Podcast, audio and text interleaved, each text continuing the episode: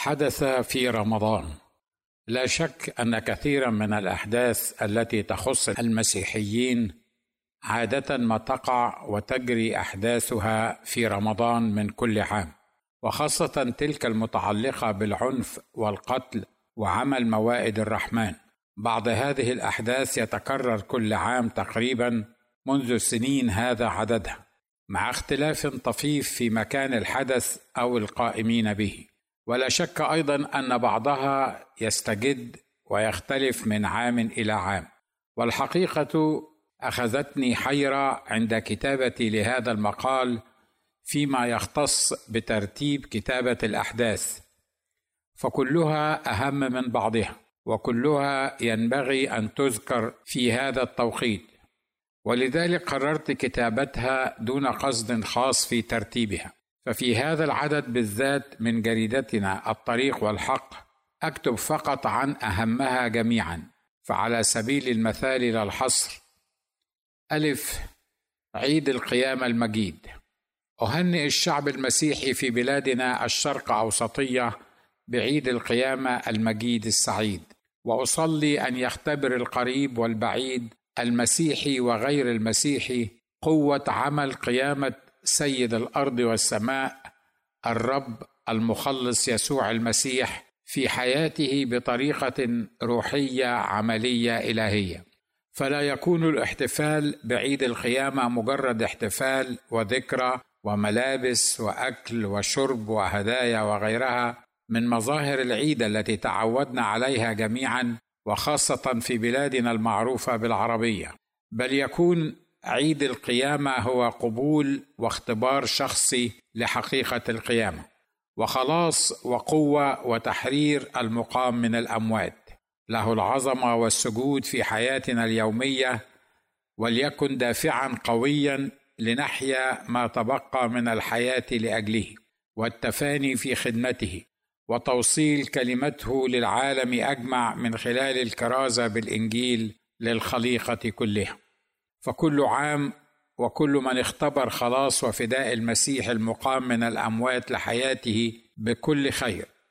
به العدد 200 من جريدة الطريق والحق. نتقدم كمجلس تحرير جريدة الطريق والحق بكل الشكر والعرفان بالجميل لسيد كل الأرض القادر على كل شيء الساهر على كلمته ليجريها. المتسلط في مملكة الناس الذي يقول فيكون ويأمر فيصير. على معونته لنا وتمكينه لنا من إصدار 200 عدد من جريدة الطريق والحق دون توقف حتى لعدد واحد. والحفاظ على كتابة كل ما يبني ويثقف ويعلم ويرشد أحباءنا القراء. وكل ما هو مفيد ونافع لهم بكل صراحة وجراءة وصدق وحرفية. كما نتقدم بالشكر للأحباء والأصدقاء والقراء الذين لولا قراءتهم للجريده وتفاعلهم معها ومشاركتها مع الآخرين لقراءتها لما كان ممكنا أن تستمر الجريدة في الوجود ولما كانت هناك أهمية لإصدارها وتحمل المتاعب المختلفة لإخراجها في أحسن صورة ممكنة. بارك الله فيكم جميعا وشكرا لكم لأجل تعضيدكم المعنوي والروحي لنا. وبهذه المناسبة وكرئيس تحرير جريدة الطريق والحق أتقدم بالشكر والعرفان بالجميل لكل العاملين والمحررين والكتاب على مجهوداتهم المشكورة المستمرة في الكتابة والإخراج والإصدار والطباعة والتوزيع. وأخص بالذكر الدكتور ثروت صمويل مدير تحرير الجريدة الذي رافق الجريدة لمدة 16 عاما منذ عددها الأول إلى العدد 200 نصلي طالبين بركة له وللعاملين معه وللقراء الأعزاء حتى مجيء الفادي. جيم. أما الحدث الثالث فهو مقتل القمص أرسانيوس وديد رزق كاهن كنيسة العذراء بمحرم بيك في الإسكندرية. والذي قتله مجرم سفاح منتمي لجماعة إسلامية متطرفة ومدفوع منها.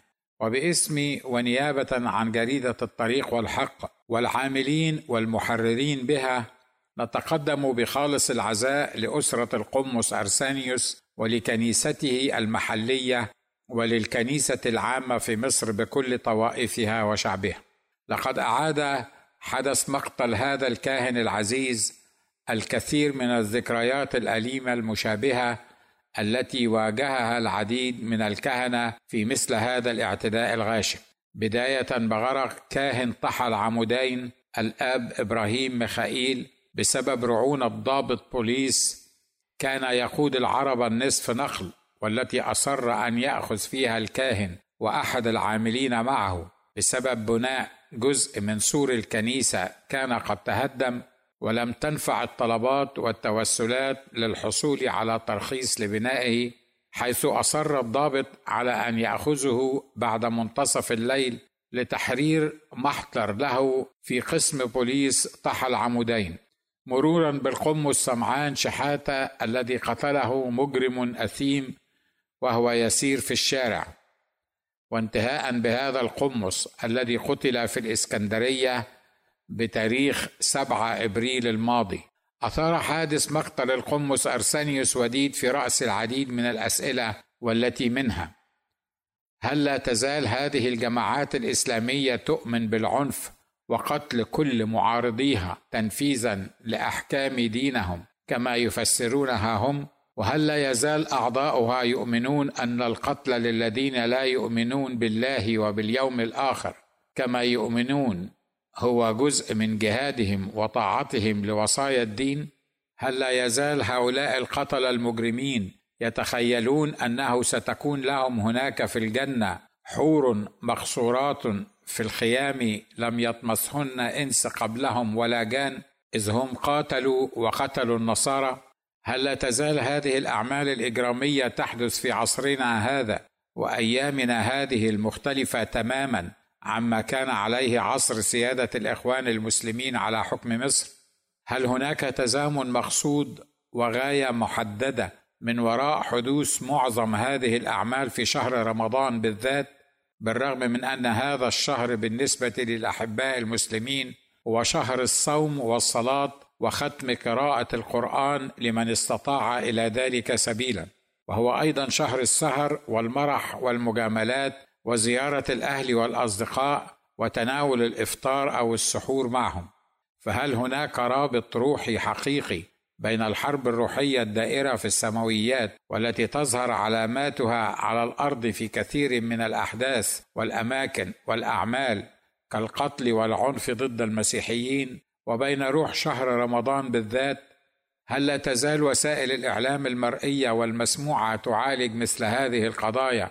كما كانت تعالجها منذ خمسين عاما وأكثر فكل مسلم معتد وقاتل لمسيحي هو شخص مختل عقليا حتى لو خطط بعقله المختل وعرف كيف يختار بعقله المختل توقيت وميعاد وطريقة ومكان القتل وحمل السكين التي لا يؤذي بها نفسه ولا معاونيه بل يقتل بها الآخرين. بالطبع المتوقع منه كمختل عقليا أن يفعل أي شيء حتى ضد نفسه ليؤذيها. ومع ذلك فهو يتقن إخفاء السكين وتصويبها لضحيته ويحدد مكان غرسها في رقبته والتي يعرف أنها المكان الذي سيقضي على الكاهن بضربة واحدة. كما أنه يعرف كيف يتظاهر بأنه متسول يطلب حسنة من الكاهن. كل هذا ولا بد لنا كشعب مصري ولا أقول كمسيحيين فقط أن نقبل هذه الأكذوبة الشريرة ونقنع أنفسنا بها مرغمين وأن نصدق أنه مختل عقليا وبالتالي لا يحاسب على فعله. ولا بد للمسيحيين عندها ألا يثوروا أو يطالبوا بدم القتيل وبمحاكمة سافكيه لأن القاتل مسكين. مختل عقليا. ومن يطلب أن يحاسب مختلا عقليا على فعله وتصرفاته يكون هو المختل عقليا. فهل يستخف المسؤولون عن الصحافة والإعلام المصري بعقول الناس وخاصة المسيحيين لهذه الدرجة؟ لذا فنصيحتي لهم أن يجدوا طريقة أخرى يخاطبوا بها رجل الشارع العادي لأنه هو بيت القصيد. وإن لم تكن لديهم معرفة لإيجاد طريقة أخرى فإنني أنصحهم بأن يتبعوا طريقة البلاد المتحضرة الديمقراطية في التعامل مع مثل هذه الأحداث الإرهابية. وهذه الطريقة لن تضرهم ابدا وهي أن يصدر بيان رسمي أو أن يظهر في مؤتمر صحفي على التلفزيون عقب الحادث مباشره أحد المسؤولين الكبار عن أمن مصر وامانها ويعلن بنفسه عن وقوع الحدث حتى لا يسمعه عامة الناس من الفيسبوك أو غيره من وسائل التواصل الاجتماعي. فيشعرون أن حكومتهم تحاول أن تخفي وتغطي على الأخبار والحوادث لكنهم اكتشفوها بأنفسهم بطرقهم الخاصة. لأن هذا يفقدهم الثقة في حكوماتهم وإخلاصها في مدهم بالمعلومات المؤكدة والصحيحة أول بأول ويؤكد لهم أنها لا تحارب الإرهاب بالفعل. لذا لابد أن يخرج هذا المسؤول ويشرح ما يعرفه وما وصل إليه من تفاصيل الحادث ويؤكد للناس أنه قد تم القبض على الجاني أو جاري البحث عنه إن لم يكن قد قبض عليه بالفعل. ويؤكد أيضا للناس أن جهاز الأمن بمصر سيعمل كل ما في وسعه لتعقب الجناه وعقابهم وأن العدالة بكل تأكيد سوف تأخذ مجراها وسيقدم القاتل للقضاء. ولا بد أن يؤكد وقوف قوات الأمن ضد هذه الجماعات المتطرفة وتتبعها لهؤلاء القتلة.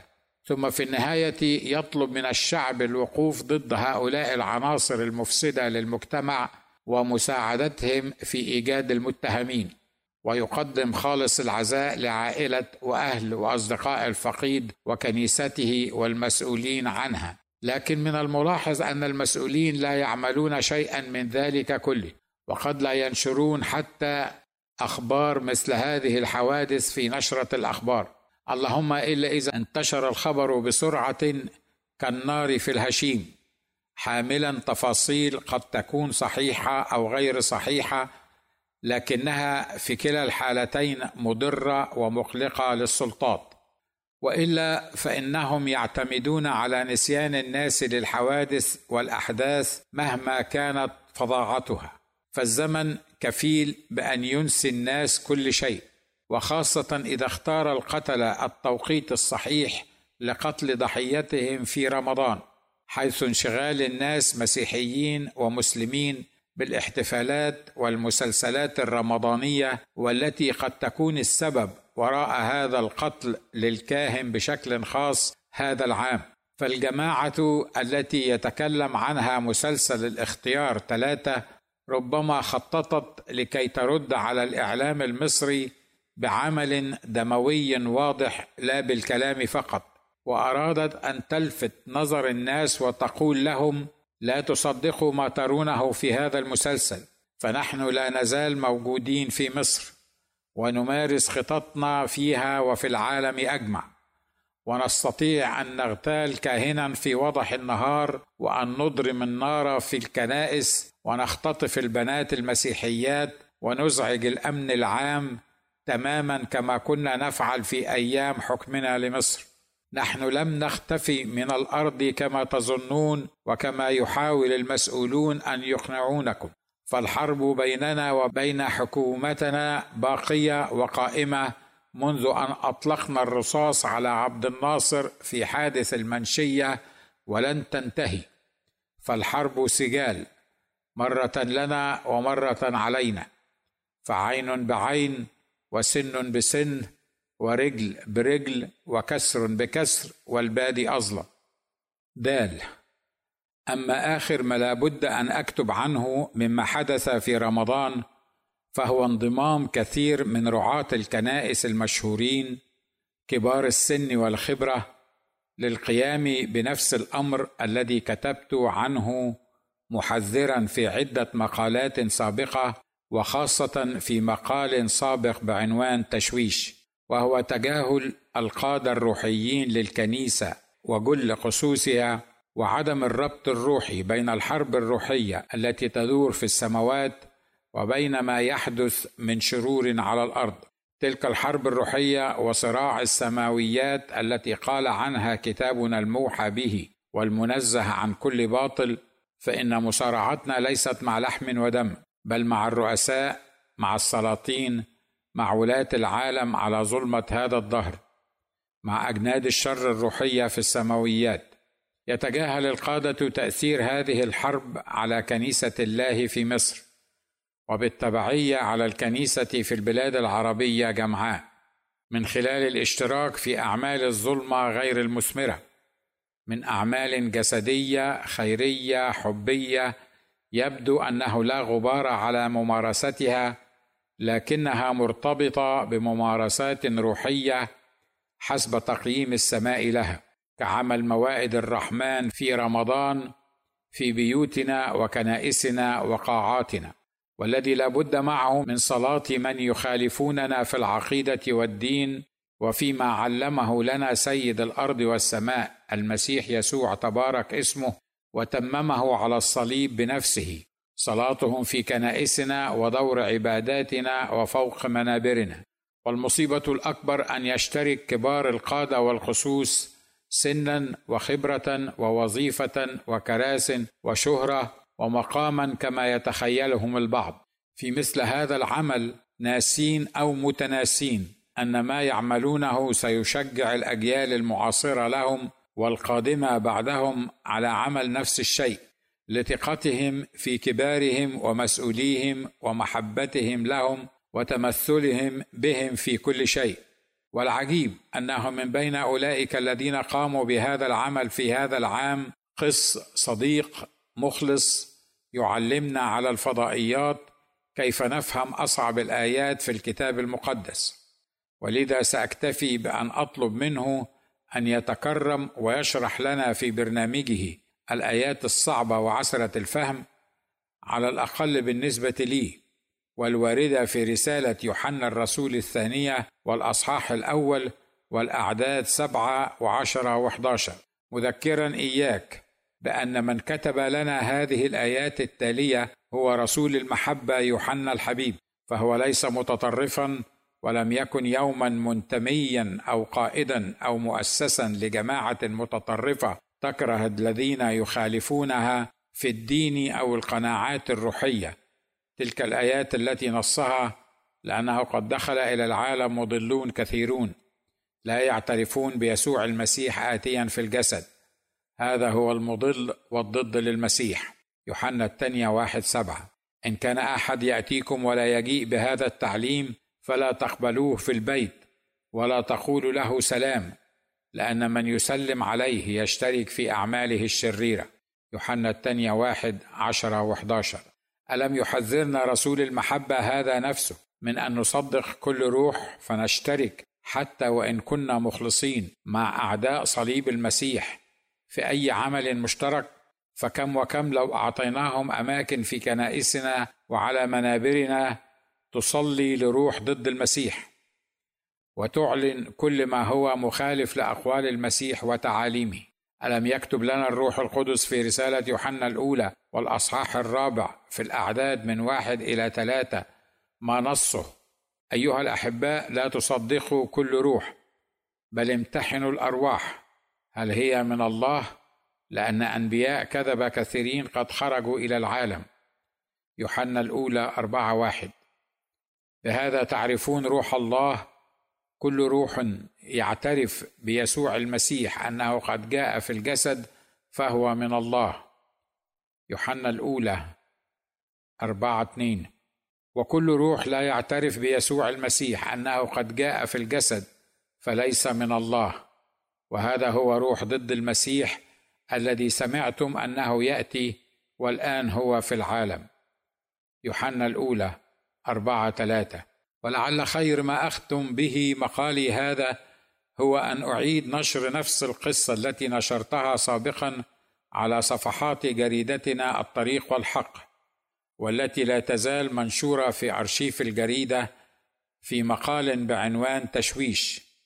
كتبت يومها.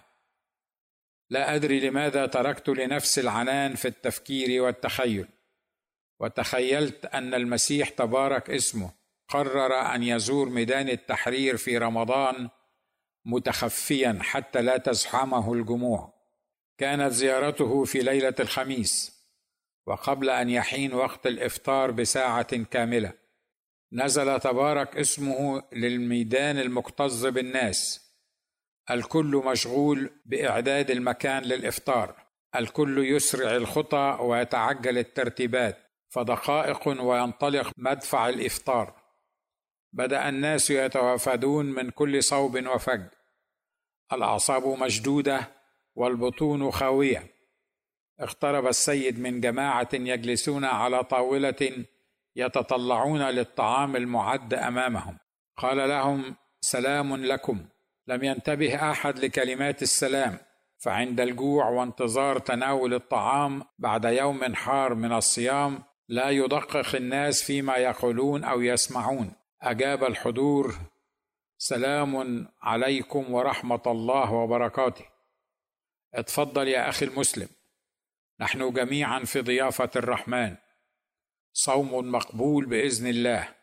الميكروفونات المعلقة في الميدان بدأت في إذاعة القرآن كما هي العادة قبل انطلاق المدفع والإذن بالإفطار.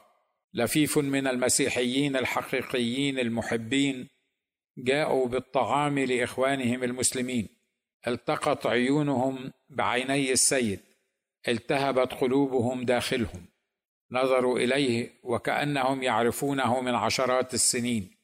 قال أحدهم للآخر هل تعرف هذا الشخص؟ يبدو أنه مختلف. أنا متأكد أنني قابلته قبل اليوم. نظر إليهما المسيح وقال لهما من أين أنتما؟ ولماذا جئتما إلى هنا؟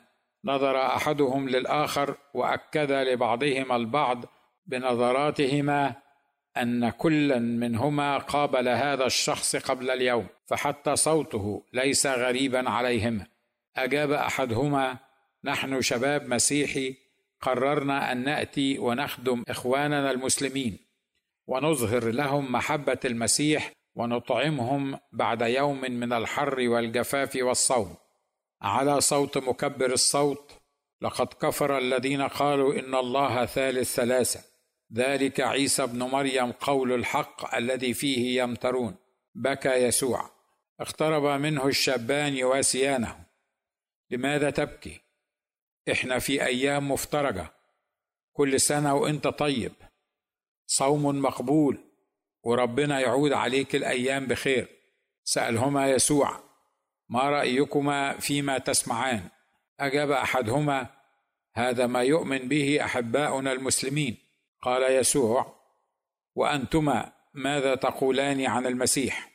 نظر الشابان بعضهما لبعض وقال أحدهما هذا ليس وقته ولا مكانه نحن في مهمة محددة ولا يصح لنا أن نتحدث في الدين الوقت غير مناسب. أجاب يسوع أليس مكتوبا في كتابكم؟ وبخ وانتهر وعظ. أعكف على ذلك في وقت مناسب وغير مناسب. أجابه أحدهم من أنت؟ هل أنت مسلم أم متنصر أم مسيحي؟ أجاب يسوع مكتوب عني رئيس هذا العالم قد جاء وليس له في شيء. تأتي ساعة وهي الآن حين يسمع الأموات صوت ابن الله والسامعون يحيون. كان الشابان يسمعانه في قلوبهما وأنظارهما تتعلق به. يضرب المدفع ويسارع الجميع بإلقاء الطعام في أفواههم. المسيح ما زال يبكي. تسمر الشابان في مكانهما. سألاه لماذا لا تأكل؟ أجاب إن لي طعاما آخر ليس من هذا العالم. يا قاهرة يا قاهرة كم مرة أردت أن أجمع أولادك أنت أيضا كما تجمع الدجاجة فراخها تحت جناحيها ولكنك لم تريدي. ثم التفت إلى الشابان وقال لهما أما أنتما فاعملا للطعام الباقي لا للطعام البائد للحياة الأبدية. اذهبا للعالم أجمع وكرز بالإنجيل للخليقة كلها. من آمن واعتمد خلص ومن لم يؤمن يدن. اذهبا وقولا لكنيستي أنا آت سريعا وأجرتي معي وسأجازي كل واحد حسب عمله فهوذا الفأس قد وضعت على أصل الشجر. كل شجرة تصنع ثمرا أنقيها لتأتي بثمر أكثر. وكل شجرة لا تصنع ثمرا تقطع وتلقى في النار. انفتحت أعين الشابين وعرفاه لم يدعهما يلمساه واختفى يسوع. نسى الشابان عملهما على موائد الرحمن ورجعا إلى كنيستهما وقالا لقادتهما لا يصح لنا أن نخدم موائد فقد قال لنا اذهبا وكرزا بالإنجيل ولم يقل لنا ساهما في تغييبهم وإبقائهم على صلاتهم وصيامهم وطقوسهم. لا هم ولا غيرهم من أمثالهم حتى من المسيحيين أنفسهم. افقت من تخيلاتي وقررت أن أضاعف صرخاتي لهذا العالم المسيحي الأصم والمشوش محذرا إياهم من أعمالهم وقناعاتهم التي تقلدوها من أرواح الغي والتدين.